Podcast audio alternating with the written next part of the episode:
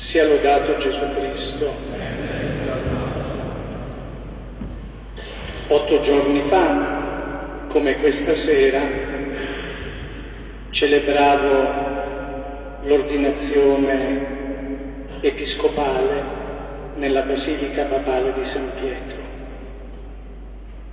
L'insistenza del rettore Don Gianni sin dal giorno dell'annuncio mi ha portato qui questa sera per condividere con voi il pane della parola che abbiamo ascoltato e quello dell'Eucaristia. Sarebbero tante le cose da meditare su questa pagina del Vangelo, però desidero richiamare l'attenzione in una maniera delicata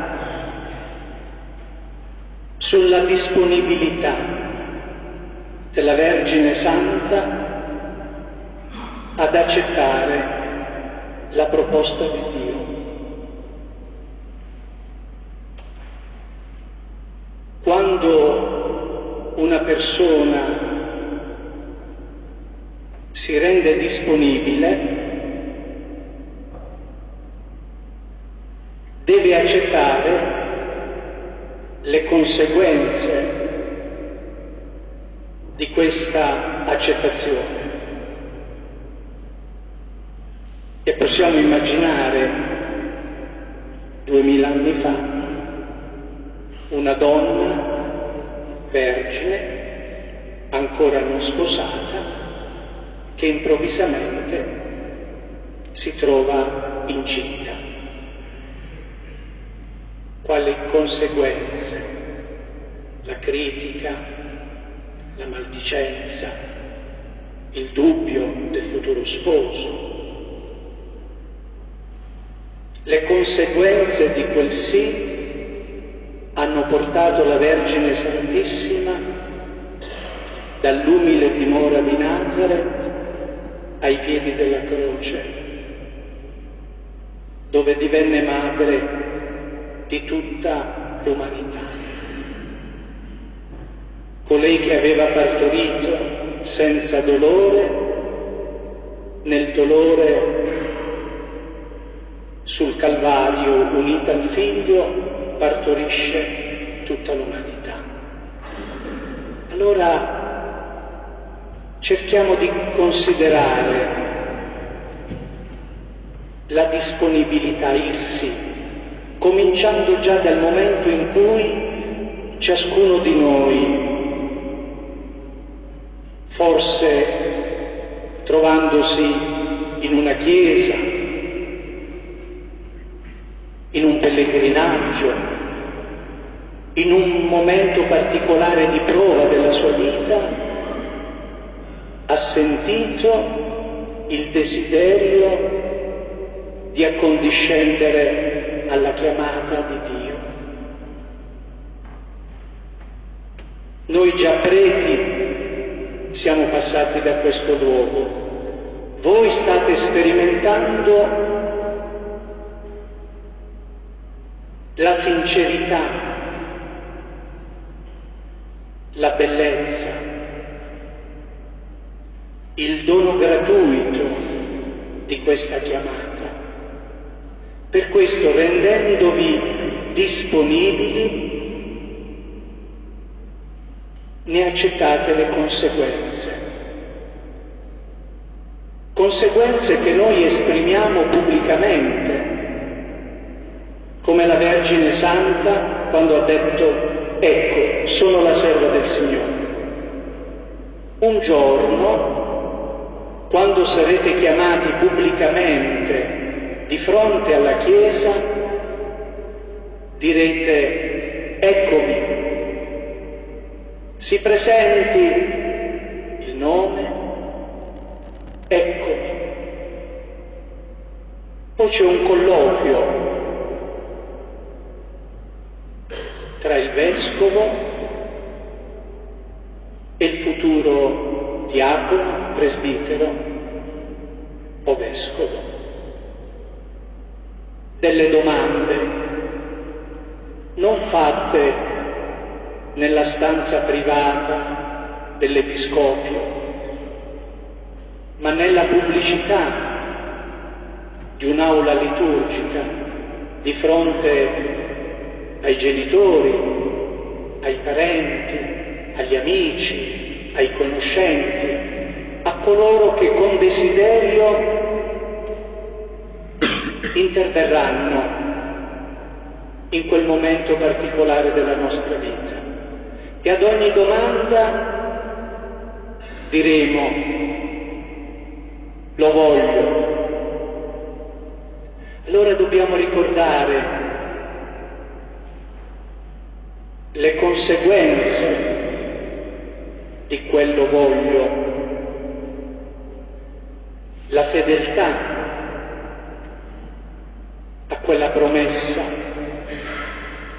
a quell'accettazione, perché anche noi possiamo diventare, come la Vergine Santa, coloro che danno il corpo e il sangue di Gesù. Dire all'altare questo è il mio corpo, questo è il mio sangue e invelare, realizzare nel sacramento ancora una volta il mistero dell'incarnazione, della redenzione dell'umanità, come abbiamo ascoltato nella seconda lettura. Allora saremo i continuatori della riconciliazione dell'uomo con Dio operata da Gesù una volta per tutte e coloro che sono chiamati a dare gloria a Dio, chiamati a dare gloria. Purtroppo a causa di tante cose che stanno avvenendo nel mondo, sembra che la gloria di Dio si sia offuscata. E ciò che viene messo in luce sono i limiti umani, la fragilità della Chiesa, il peccato degli uomini di Chiesa. Però credetemi, nel momento dell'ordinazione sperimenterete con potenza la presenza di Dio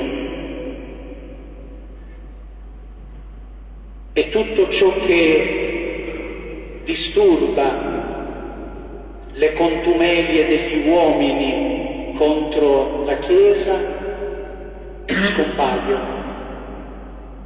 Dio pervade, Dio riempie, Dio pacifica. Non temere. Non avere paura della tentazione di oggi non avere paura di confidare i tuoi limiti al Padre spirituale, non avere paura di farti conoscere. Ciò ti renderà una persona libera, perché nella libertà si esprime il sì vero che ti perpetua nella vita e ti eterna dinanzi a Dio. L'impegno che si profonde ogni giorno per essere autentici.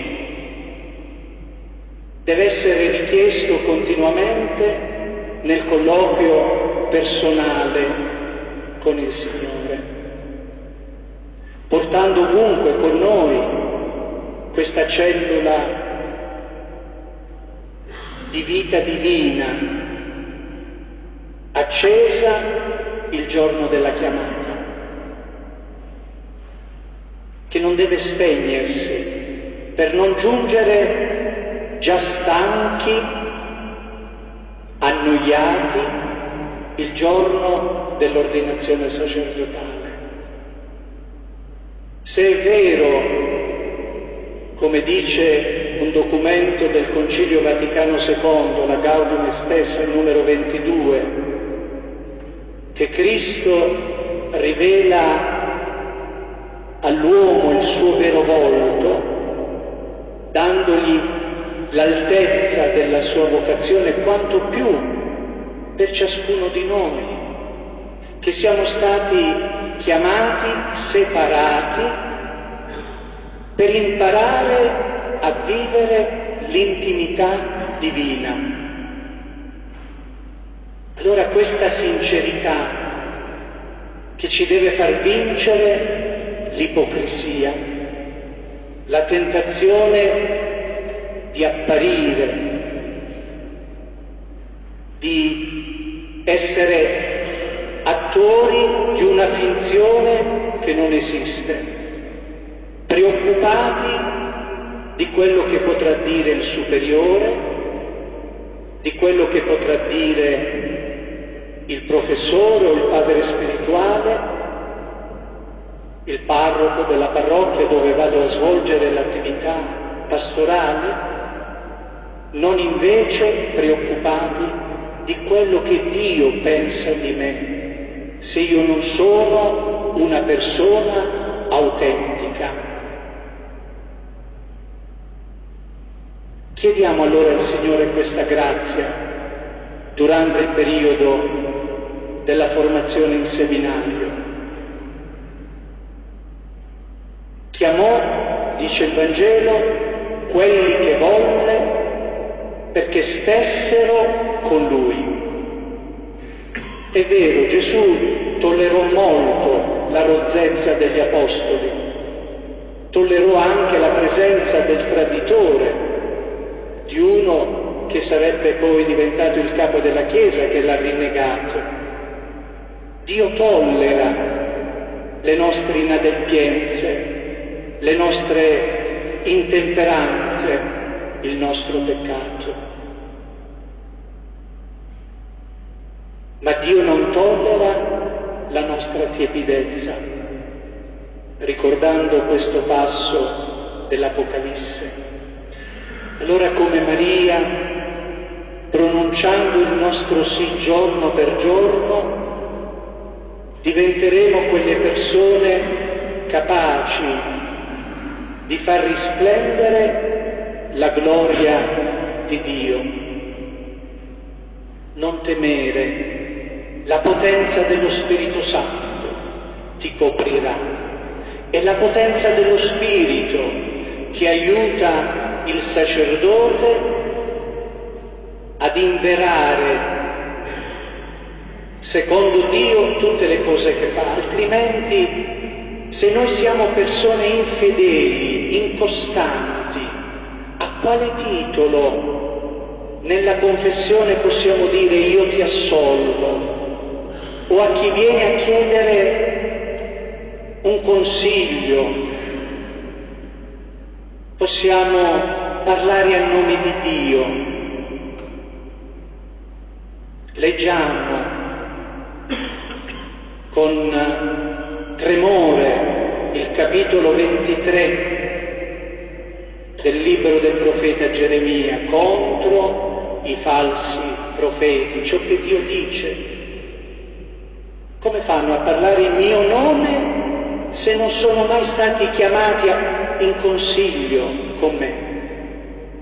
Come si può parlare in nome di Dio agli altri se io non lascio che Dio parli a me? In questa solennità dell'incarnazione del Signore avvertiamo il nostro limite, ma l'altezza anche della nostra vocazione. Che bellezza poter dire questo è il mio corpo, questo è il mio sangue. io ti assolvo. Essere strumenti della grazia, perché la grazia non è stata vana in noi.